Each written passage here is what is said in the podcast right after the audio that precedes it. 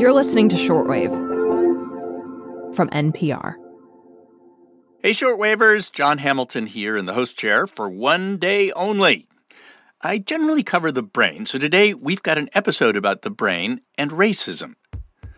Scientists know that black people are at a greater risk than white people for health problems like heart disease, diabetes, and Alzheimer's. Some other minorities also face greater health risks. And researchers are asking whether part of the explanation involves the brain, specifically the brain's response to racism. Nate Harnett is an assistant professor of psychiatry at Harvard Medical School.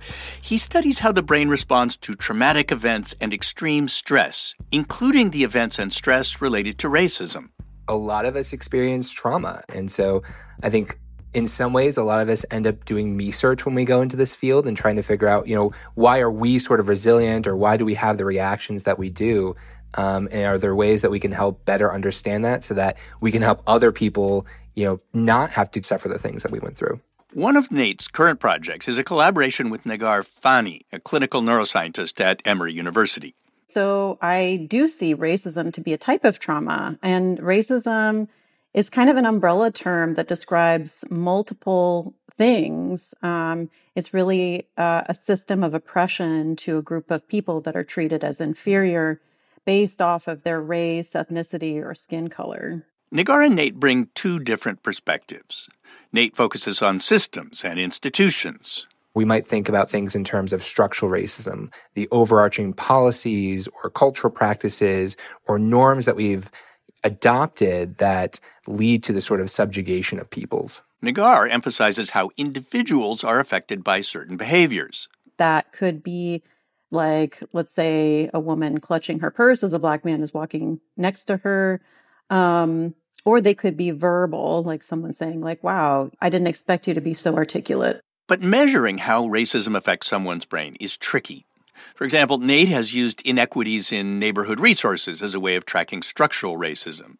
You know, things like redlining or biased mortgage practices that led to sort of implicit residential segregation um, and economic segregation between different racial and ethnic groups. It's very difficult for neuroimaging to look specifically at redlining, but we're able to look at these sort of proxy measures and these outcomes of structural racism and then correlate those with both brain and behavioral responses to stress or trauma and see how they tie with different psychiatric disorders like PTSD. Today on the show, how experiencing racism can alter the brain and how these changes in turn may contribute to health disparities. You're listening to Short Wave from NPR.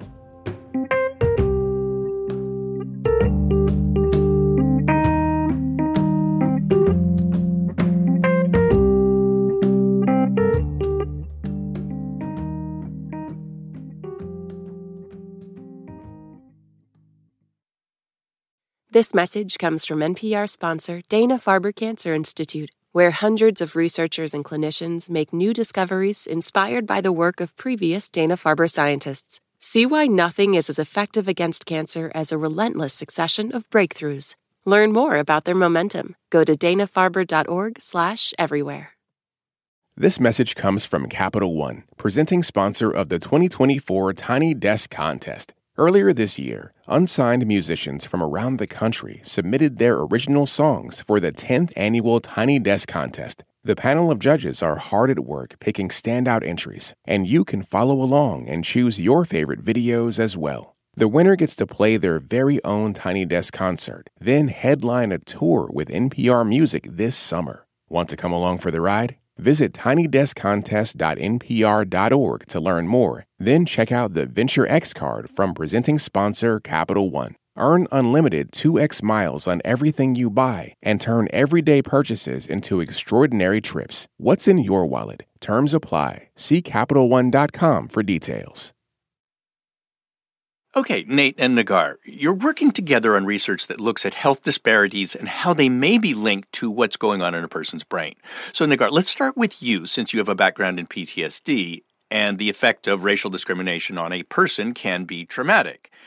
Have you seen differences in the brains of PTSD patients versus patients who've experienced the trauma of racial discrimination? Yes. One thing that we've been able to see historically is that people who have more of these fear related symptoms of PTSD, meaning they may be more vigilant or have a lot more hyperarousal, their body's kind of in a constant fight or flight state. Um, they have lesser activation in an area of the brain called the ventromedial prefrontal cortex. This is an area of the brain that really puts the brakes on the amygdala, which is the main center for threat detection. And so this is something that we we've historically thought of as like the problem with PTSD is the ventromedial prefrontal cortex not putting the brakes on the amygdala when people are in a safe situation. Okay. But what we are able to see with racial discrimination and people who've experienced more of it is kind of an opposite effect. They show an increased activation in the ventromedial prefrontal cortex, that area of the brain that's involved with regulating emotions and regulating the amygdala. And we think that this is related to the fact that they're constantly regulating their emotions um, in the context of racist stressors. And in some contexts, regulating your emotions is considered a good thing. Most definitely. But maybe not always, not here? Well, no, it it's pretty adaptive in the short term. Let's say when your boss is saying something that was, you know, a microaggression or offensive to you, you're turning that area on in the brain so that you can get through the situation without saying something that might um, offend them or you know mess up your job situation.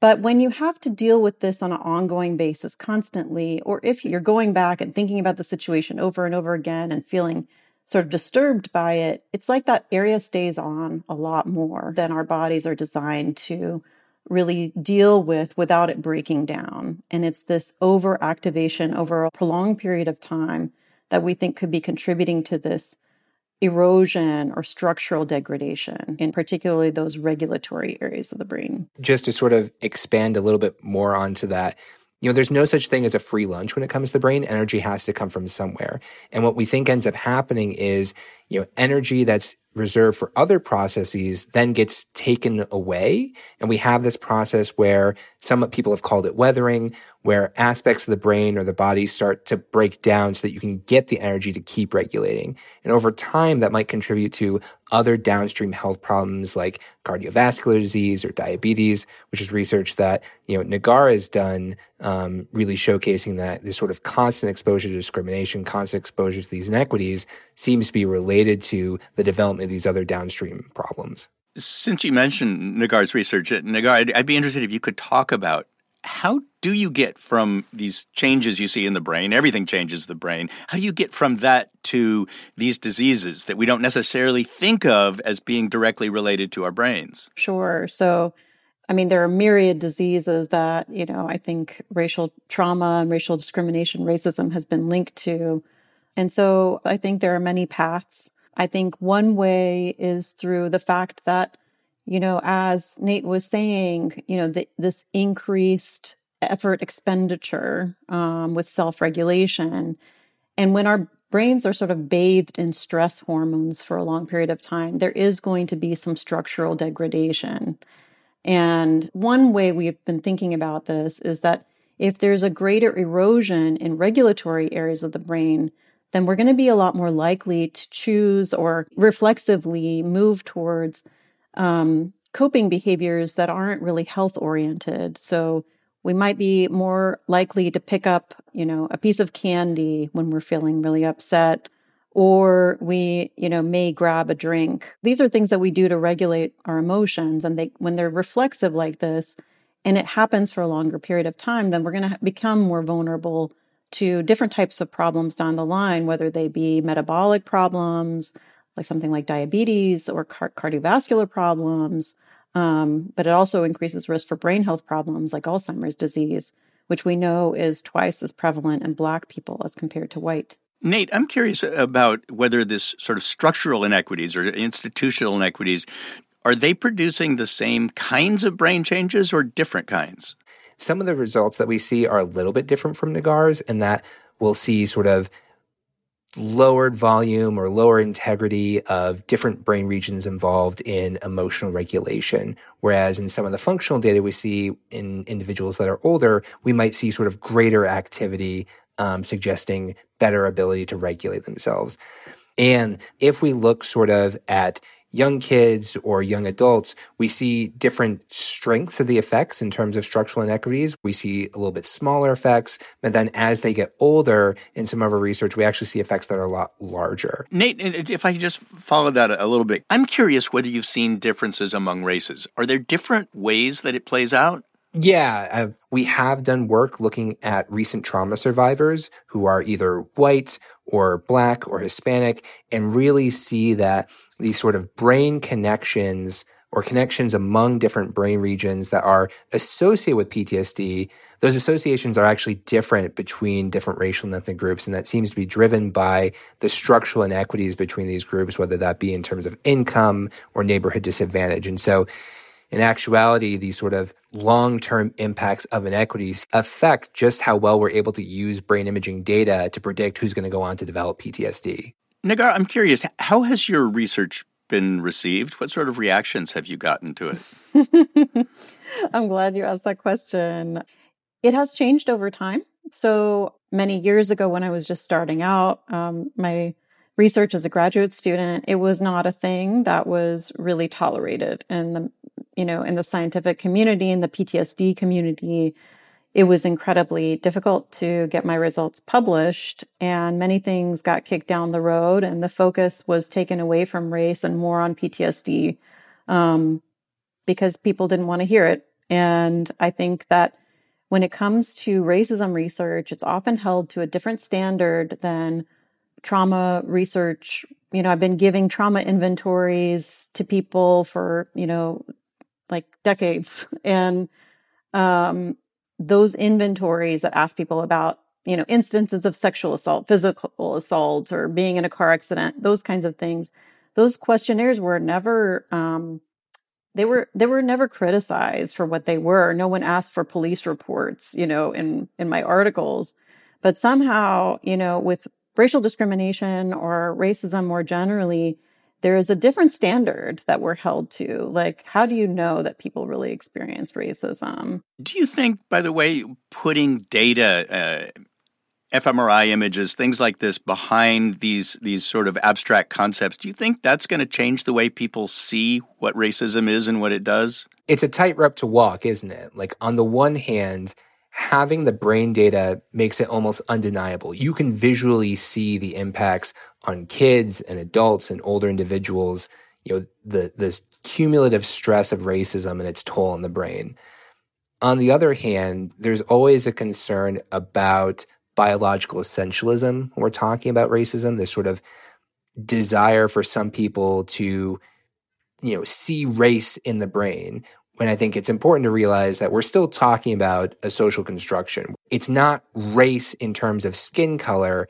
It's the cumulative and disproportionate impact of many different types of stressors with rich, complex, and dynamic histories and social constructions that impact the brain. You know, I think when it comes to marginalized people, not necessarily. Um, many times the messages that I'm discussing with marginalized communities is like, well, yeah, we knew that. Like that makes sense and it's a no brainer. Um, but many times in the medical community, you know, racism hasn't been recognized as the kind of insidiously damaging stressor that it is.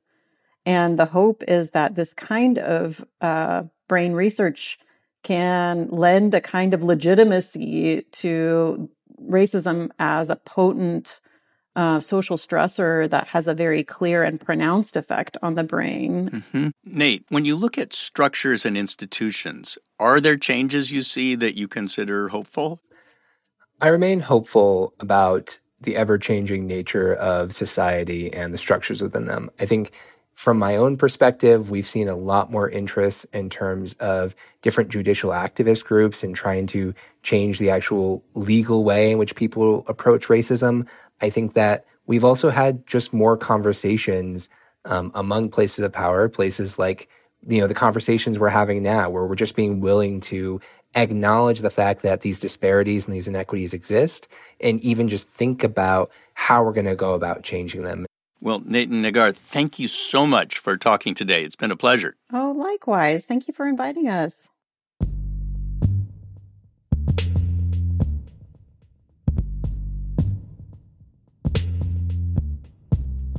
This episode was produced by Rachel Carlson and edited by managing producer Rebecca Ramirez. Rachel and Rebecca check the facts. Maggie Luthar was the audio engineer. Beth Donovan is our senior director, and Colin Campbell is our senior vice president of programming. I'm Jon Hamilton. Thanks as always for listening to Short Wave from NPR.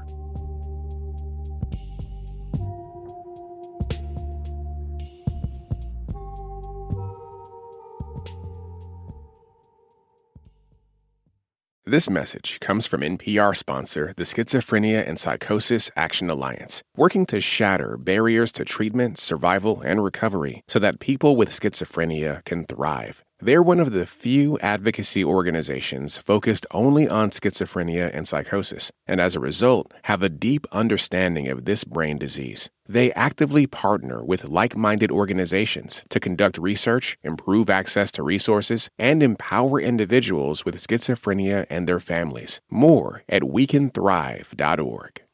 Support for NPR and the following message come from the American Cancer Society. Dr. Alpa Patel leads a team that researches cancer risk factors, and she shares how a new study aims to impact an underrepresented community.